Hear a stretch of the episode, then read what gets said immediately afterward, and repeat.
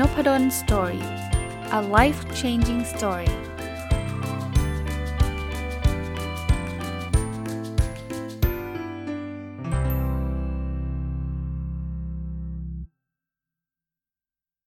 วัสดีครับ ยินดีต้อนรับเข้าสู่นพดล Story Podcast นะครับ ก็ยังกลับมากับหนังสือเล่มเดิมที่เมื่อวานได้รีวิวค้างไว้นะครับ รุ่งอรุณแห่งการเปลี่ยนแปลงเป็นหนังสือเล่มใหม่ของคุณ แท็บประวิทย์หานุสาหะนะครับ ก็อ่านแล้วชอบมากนะ เรียกว่าเป็นแฟนคลับอะต้องบอกแบบนี้มีความลำเอียงอยู่อยู่ในตัวอยู่แล้วนะครับ ก็เลยรัดคิวทุกอย่างเลย พอได้รับกลับมาเสร็จปุ๊บเนี่ยก็รีบเปิดอ่านนะครึ่งวันก็จบนะครับามารีวิวต่อนะบทถัดไปเนี่ยชื่อว่า culture fit นะคุณรวิทย์ก็เล่าว่าสีจันเนี่ยที่คุณรวิทย์เป็น CEO อยู่เนี่ยก็ทำ การยกเครื่องระบบวัฒนธรรมองค์กรและการประเมินผล แล้วก็เชิญคุณรุตนะครับ คุณอนนทวงศ์มรุกพิทักษ์เนี่ยซึ่งเป็น Head of People ที่ไลน์กับไลน์แมนของวงในเนี่ยนะครับ ก็มาให้ความรู้เนี่ยก็เล่าให้ฟังถึงเรื่องของการประเมินผลนะผมผมผมชอบนะครับ เรื่องการประเมินผลเนี่ยก็จะเรียกว่าเคยฟังคุณรุตพูดเหมือนกันนะรายละเอียดขออนุญาตไม่ไม่ไม่ลงลึกแล้วกันนะครับ ให้ไปดูในหนังสือเองนะครับ เพียงแต่ว่าคุณแทบประวิทย์ได้ให้ประเด็นบอกว่าว่าเรื่องวัฒนธรรมเนี่ยไม่มีผิดไม่มีถูก มีแต่จะเหมาะหรือไม่เหมาะกับองค์กรของเรา แปลว่าเราไปเรียนรู้ได้นะครับ วงในทำยังไง ศรีจันทร์ทำยังไง นู่นนี่นั่นอะไรเงี้ย แต่ว่าเราต้องมาดูว่าองค์กรเราเป็นแบบไหนด้วยนะครับ คือบางทีเนี่ยเขาใช้ที่ Wongnai workอาจจะใช้ที่เราไม่ work แต่บางทีก็อาจจะ work ก็ได้ เพราะนั้นมันไม่มีว่า เฮ้ย อย่างเงี้ยระบบเนี้ยมันผิดเขาเขาไม่ผิดครับเขาใช้แล้วมัน work ไง อันที่มันไม่ work มันก็เป็นเรื่องธรรมชาติไงนะครับ อีกบทชื่อบทว่าทีมเดียวกันไม่ใช่ครอบครัวเดียวกันนะครับ คือเดี๋ยวนี้เราเคยได้ยินคำว่าเฮ้ยเราต้องทำงานเป็นครอบครัวนู่นนี่นั่นไหมนะครับ จริงๆคุณรวิทย์เองนะครับ ก็บอกว่าจริง ๆแล้วมันน่าจะทำงานเป็นทีมมากกว่านะนะเพราะฉะนั้นเนี่ยการทำงานเป็นทีมเนี่ยมันก็ต้องเลือกคนที่ที่เหมาะสม นะครับ ถ้าไปทำงานแบบครอบครัว นี่คนละเรื่องกับกิจการครอบครัวนะคนละแบบนะ แต่ว่าบริหารงานแบบครอบครัวเนี่ยบางทีเราก็เกรงใจนะครอบครัวเราไม่เคยไล่พ่อแม่ออกใช่ไหมเราไม่เคยไล่ลูกออกจากบ้านใช่ไหมเพราะนั้นเราต้องเก็บเก็บไว้หมดเลย ใครไม่ทำงานใครอะไรก็ต้องเก็บไว้หมด ซึ่งเขาบอกไม่ดีกับส่วนรวมแน่ๆนะครับ เพราะนั้นก็ลองดูนะเป็นทีมทีมฟุตบอลนะ่ะนึกภาพไหมถ้าใคร perform ไม่ดีก็ต้องขายไป เพราะเขาอาจจะไปเหมาะกับที่อื่นมากกว่าอยู่กับเรานะ บทถัดไปชื่อว่าตึงผ่อนตึงอ่าอันนี้มาจากการสัมภาษณ์คุณซิกเว่เบรเก้ CEO ของ Telenor Group นะครับคือตึงผ่อนตึงเนี่ยมันเริ่มต้นอย่างนี้ครับ คุณซิกเว่ก็บอกว่า tight loose tight นะ tight แรกเนี่ยคือการกำหนดความคาดหวังเป้าหมายชัดเจน คือต้องต้องแบบเป๊ะๆะนะครับ อย่าอย่าอะไรนะ เป็นแบบล่องล่องลอยนะ วัดไม่ได้อย่างเงี้ยไม่เวิร์กนะครับ เพราะนั้นเนี่ยต้องต้องเป๊ะนะครับต้อง tight นะ loose ก็คือผ่อนเนี่ยก็คือวิธีการทำงาน ปรับได้ตามสถานการณ์นะครับ ผ่อนไปได้นะครับ ส่วนไทหรือตึงมาอีกทีนึงเนี่ยก็คือการติดตามงานการวัดผลให้ feedback ก็ต้องชัดเจนนะครับ นั้นถ้าเกิดใช้ tight loose tight เนี่ยก็น่าจะเป็นอะไรที่ที่ทำให้เราประสบความสำเร็จได้นะ ก็มีคำพูดอันนี้ที่ผมชอบนะ บอกว่าการกำหนดความคาดหวังนั้นไม่ง่ายเลย ความคาดหวังไม่ใช่เพียง เป็นเพียงแค่ตัวเลข บางอย่างเป็นนามธรรมและเป็นเหมือนกับเข็มทิศให้ทุกคนเข้าใจว่าต้องไปทางไหน ถ้าทุกคนเข้าใจตรงกันการทำงานก็จะมีประสิทธิภาพขึ้นมาก ผมว่าสำคัญนะครับ คือคาดหวังเนี่ยจะต้องบอก คือถ้าไม่ใช่ตัวเลขก็ต้องบอกให้ชัดนะครับ ว่าเราคาดหวังอะไรนะอ่านี้เป็นเรื่องของเทคโนโลยีธุรกิจแล้วก็ดีไซน์ อันนี้มาจาก Wisdom ก็คือคุณคุณลวิทย์เนี่ยเป็นคนที่ชอบพูดชอบคุยกับคนอื่นนะนอกจากเป็น CEO ที่สีจันแล้วก็ทุกคนก็ทราบนะเป็นพอดแคสเตอร์ ทำงานมีเดียนะ Mission to the Moon Media ก็โด่งดังไปทั่วเนี่ย ก็มีโอกาสได้คุยกับคนที่เป็นระดับtop ของประเทศหลายคนนะหนึ่งในนั้นก็คือคุณหมูนัทวุฒิจึงพึงเจริญพงศ์นะเป็นผู้ก่อตั้งและ CEO ของ Ookbee แล้วก็เป็นผู้บริหารกองทุน 500 ตุกตุกนะคือคุณหมูเนี่ยก็บอกว่าผู้ก่อตั้งสตาร์ทอัพที่สมบูรณ์ต้องเข้าใจ 3 มุม คือเทคโนโลยีธุรกิจแล้วก็ดีไซน์นะเวลาเขาจะเขาจะไปลงทุนไหนเขาจะดูนะว่าเฮ้ยผู้ก่อตั้งเนี่ย ได้3มุมว่าถ้าไม่ได้เนี่ยหาคนมาเสริมในจุดที่ขาดหรือเปล่านะครับเขาบอกบางคนอาจจะอัจฉริยะจริง เช่นสตีฟจ็อบส์อีลอนมัสนะเขาได้หมดเลย เทคโนโลยีก็ได้ ธุรกิจก็ได้ดีไซน์ก็ได้ แต่ว่าบางคนอาจจะไม่ได้เชี่ยวชาญบางเรื่องก็ต้องหาคนเข้ามาเข้ามาช่วยนะครับ แล้วก็เป็นเป็นเเขาเรียกว่าอะไรนะครับเเป็นข้อคิดอีกอันหนึ่งคือเขาบอกผู้นำที่ดีเนี่ยจะมีพลังบางอย่างที่ทำให้คน ที่เดินตามตามได้อย่างมั่นใจจริง ๆ คือบางคนไม่ได้เก่งทุกเรื่องนะแต่สังเกตเขาดึงคนเก่งมาได้เพราะอะไร เพราะเขามีพลังอะทำให้คนบอกโอ๊ยตามคนนี้ work แน่นอนถ้าคนนี้เป็น founder เนี่ยลุยกับเขาได้แน่นอนนะครับ อันนี้เป็นเรื่องของบทที่เรียกว่าอย่าอยากฟังแต่ข่าวดี คุณรวิทย์เล่าถึงเรื่องของเครื่องบินที่มันชนกันนะครับ เป็นเคสของสายการบิน KLM เนาะ ตั้งแต่ปี 1977 แล้วล่ะ แต่พอยผมผมไม่ไม่พูดรายละเอียดแล้วกันลองอ่านในหนังสือนะพอยก็คือว่า คนที่เป็นนักบินผู้ช่วยเนี่ยเกรงใจคนที่เป็นกัปตัน เพราะเกรงใจไม่เป็นกัปตันก็ไม่กล้าพูดไม่กล้าพูดว่าเกิดเหตุการณ์ที่มันเป็นโศกนาฏกรรมเกิดขึ้นนะครับ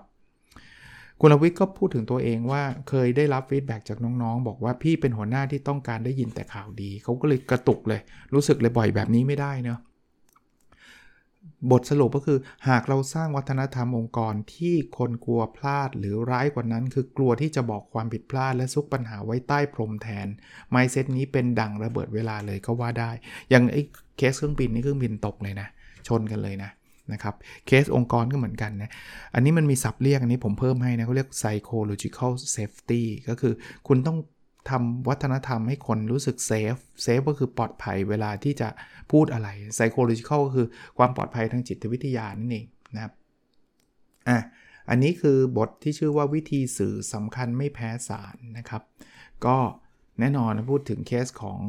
สตีฟจ็อบส์ที่พูดถึงการ present ไอตัว iPod บอกว่า 1000 songs in your pocket ก็คือ iPod คืออะไรคนงงใช่ไหม1,000 บทเพลงที่อยู่ในกระเป๋าคุณชัดเจนไหม วิธีการสื่อเขาแบบชัดเจน แล้วก็ในบทก็เล่าถึงเรื่องงานวิจัยต่างๆ ว่าบางทีเนี่ยคนเนี่ยไม่ได้ดูภาพรวมนะ แต่ดูค่าเฉลี่ยนะครับก็พูดถึงหลาย ๆ เรื่องนะครับ อันนี้ผมไม่ลงรายละเอียดล้วกัน เพราะว่าโมโหถ้าลงก็มีอีกเยอะแยะมากมายนะครับ มาถึงพาร์ทที่ 3 นะครับ ก็คือ amount of joy เป็นเรื่องของความความสุขนะ amount of joy ก็ชื่อเรื่องปริมาณความสุขเลยนะครับ คุณรวิทย์ก็บอกว่าเราพูดถึงความสุขเนี่ยอาจจะก็ส่วนใหญ่ก็จะพูดถึงของพูดถึงอะไรนะมันก็มีหลายเรื่องนะก็คืออันแรกเนี่ยสิ่งที่สิ่งของที่เงินซื้อได้นะครับ คือคุณรวิทย์ก็ชอบรถนะแต่ว่าเวลาจะซื้อรถเนี่ยก็ต้อง balance นะครับคือดูว่า amount of joy กับ balance factor เป็นยังไง คืออยากได้รถแรงๆ สวยๆ แต่ว่า เอ้ย เงินเราพอหรือเปล่า อันนี้ก็ต้องลองดูนะ อันที่ 2 คือเรื่องความรักนะครับ ความรักคืออะไร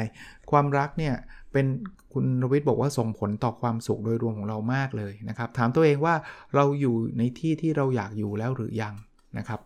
อันนี้ก็ก็จะเป็นตัวที่จะบอกนะครับ แน่นอนเราบอกว่าเฮ้ยงั้นฉันไม่เอาละฉันลาออกดีกว่าอะไรเงี้ยก็ต้อง balance factor อีกนะครับ ว่าคุณอยากจะลาออกเนี่ย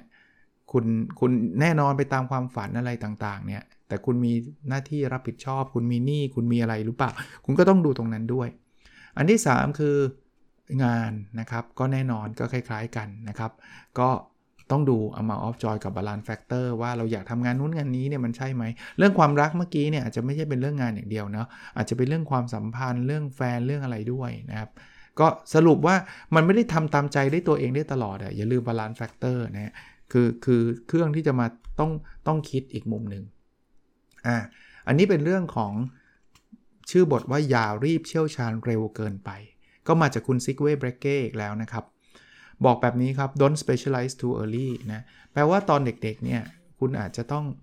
ดูหลาย ๆ เรื่องก่อน explore ถ้าผมใช้ศัพท์ของผมเองเนี่ย คือคำว่าสำรวจนะว่าเราอยากเรียนอะไรยังไง หนังสือเล่มหนึ่งที่ผมก็เคยจัดรายการให้อ่าชื่อลืมชื่อซะอีกก็จัดกับคุณลวิทย์กับคุณปิ๊กนี่แหละนะครับ already นะครับ เคยเอาหนังสือชื่อว่า range มารีวิว ในหนังสือเล่มนี้ก็พูดนะว่าคนเราเนี่ยบางทีมันไม่ต้อง specialize ตั้งแต่เด็กๆ คือบางคนบอกว่า เฮ้ยไทเกอร์วูดส์เนี่ยตีกอล์ฟตั้งแต่ 2 ขวบ 3 ขวบนะ ก็ใช่ก็เป็นเคส แต่มันเป็น exceptional case โรเจอร์เฟเดอเรอร์ก็ไม่ได้ตีเทนนิสตั้งแต่2อสขวบนะตอนแรกเล่นกีฬาเต็มไปหมดเลย แล้วจนกระทั่งเขาเขาเริ่มมารู้ทีหลังว่าเออเขาชอบเทนนิสมากที่สุดนะครับอ่า มีเรื่องบทที่ชื่อว่าชัยชนะเล็กๆ กับเลขสมมุตินะครับ คุณรวิศพูดถึงว่าคุณรวิศได้ไปวิ่งมา แล้วก็รู้สึกว่าเราประสบความสำเร็จนะครับ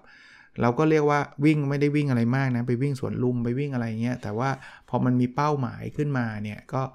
ไปวิ่งฮาฟมาราธอนนะนะ ตอนนั้นก็วิ่งคนเดียวนะ 21.1 บอกว่าเนี่ยมันก็เป็น small win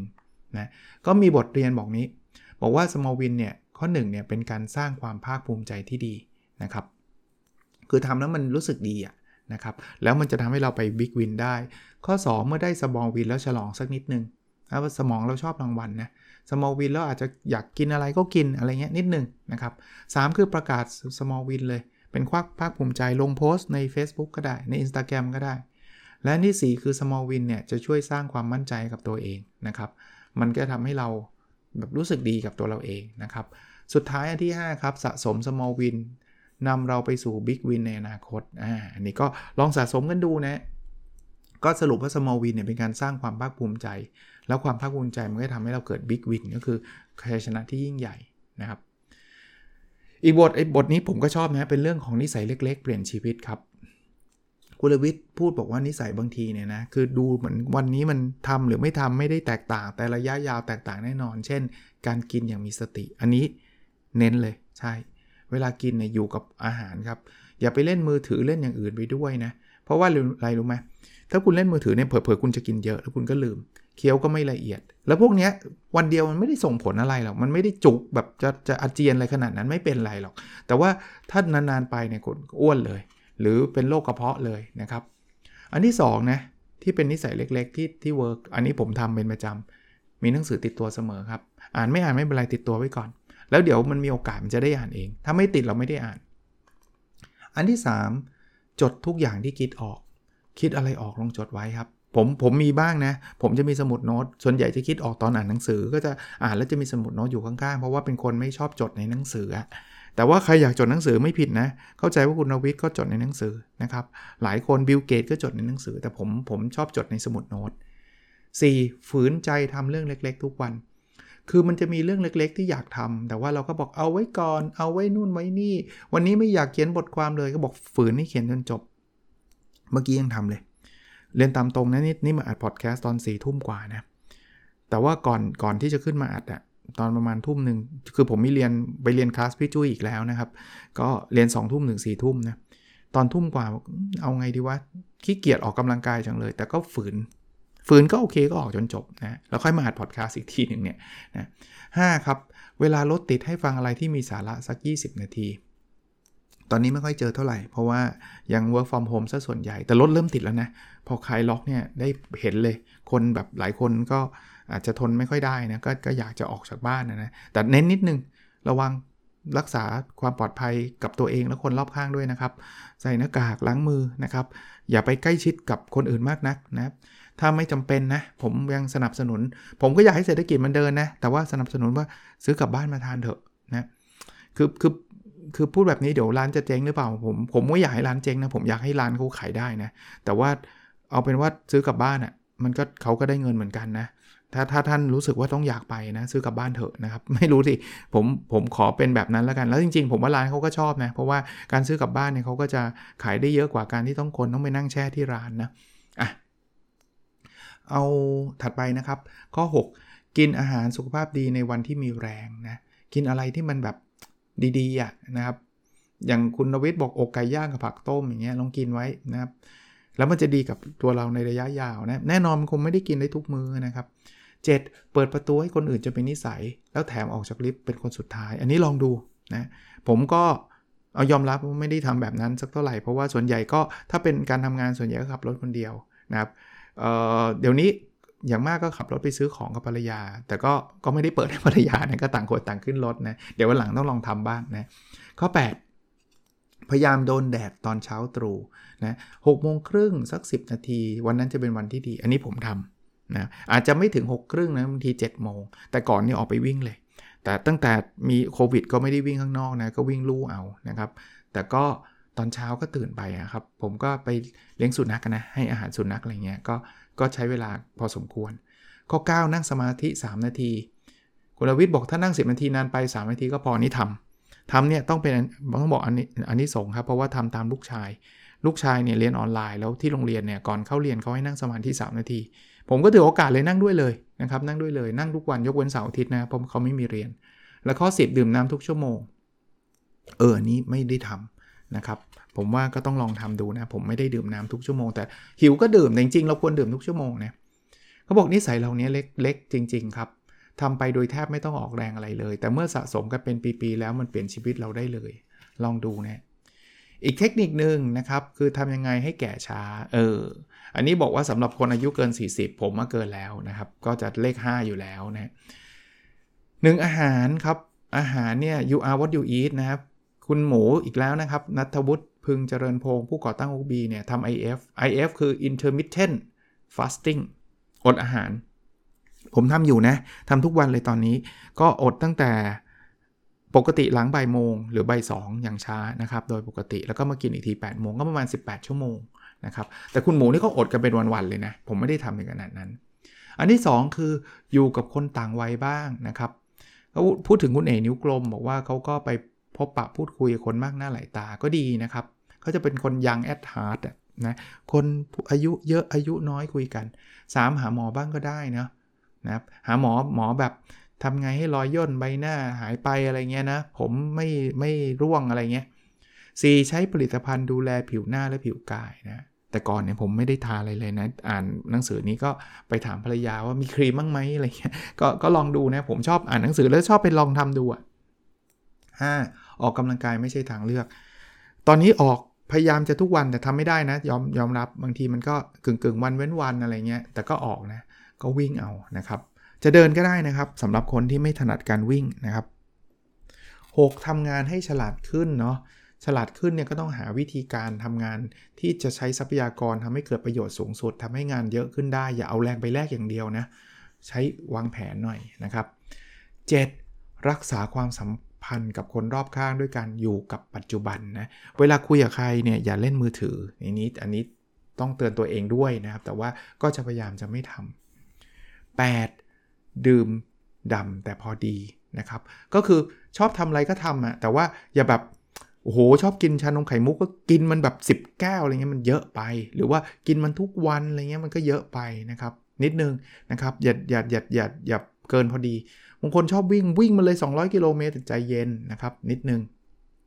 9. อยู่คนเดียวบ้างนะครับ ผมผมชอบนะ ผมจะมีโมเมนต์อ่านหนังสืออะเขียนหนังสือหรือว่าอ่านพอดแคสต์เนี่ยก็อยู่คนเดียว 10 นอน คุณลวิทย์บอกมีปัญหาที่สุดเลย ผมไม่มีปัญหาเลยโชคดีมากนะ เป็นคนที่ไม่มีปัญหาเรื่องการนอนนะครับ คือถึงเวลาง่วงเอง ผมผมแนะนำแล้วกัน ผมไม่รู้ว่าแต่คุณลวิทย์คงทำแหละ อาจจะไม่เหมือนกัน คืออย่าไปเล่นมือถือก่อนนอนนะ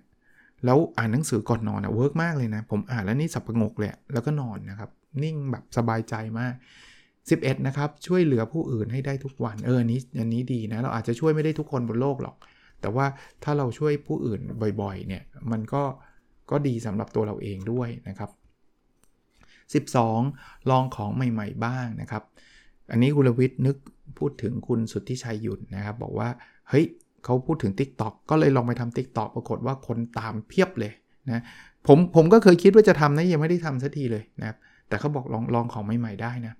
13 อะไรที่ทำให้คุณรู้สึกหนุ่มสามีพลังจงทำมันนะครับ บางคนเนี่ยพูดในที่สาธารณะและมีพลังทำนะครับ บางคนเล่นกีฬาเอ็กซ์ตรีมแล้วชอบก็ทำนะครับสำหรับคุณวิทย์เนี่ยได้ออกไปวิ่งกับขับรถไปไกลๆช่วยได้นะ ผมว่ารู้สึกเป็นหนุ่มสาวส่วนใหญ่ผมมาดูซีรีส์มั้งนะหรือดู YouTube อะไรเงี้ยก็ก็จะชอบนะ 14 ถ้าอายุ 60 เขาบอกว่าเวลาจะตัดสินใจเรื่องใหญ่ ๆ ให้ลองถามตัวเองว่า ถ้าเรา 60อะเราจะรู้สึกขอบคุณตัวเองตอนนี้ไหม ถ้าบอกว่าไม่อะด่าด้วยเนี่ยก็พิจารณาดูดีๆ ไม่ควรจะทำหรือเปล่า และ 15 นะครับมีความสุขกับเรื่องเล็กที่ทำให้เรายิ้มและหัวเราะได้บ่อยๆนะ เช่นการเล่นกับสุนัขตัวโปรด ผมก็มีนะ เล่นกับสุนัข อ่านการ์ตูน อ่านบ้าง อ่านบ้างนะครับส่วนนั้นเรื่องเก่าๆนี่ชอบนะครับ คุยกับไลน์กับเพื่อนนี่ชอบนะครับ นอนกลิ้งบนเตียงกับนิยายที่อ่านแล้วต้องอมยิ้ม นิยายอาจจะไม่ค่อยได้อ่านเท่าไหร่ แต่ว่านอนกลิ้งบนเตียงก็มีบ้างนะครับ โอเค ยังไม่จบ ยังไม่จบ แต่ว่าก็ไม่อยากเร่งให้จบนะครับ เดี๋ยวพรุ่งนี้มาต่ออีกตอนหนึ่งก็น่าจะพอดีพอดีนะครับ โอเคนะครับ หวังว่าจะเป็นประโยชน์ครับ แล้วเราพบกันใน episode ถัดไปนะครับ สวัสดีครับ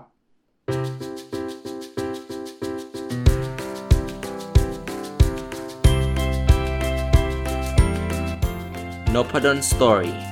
a life changing story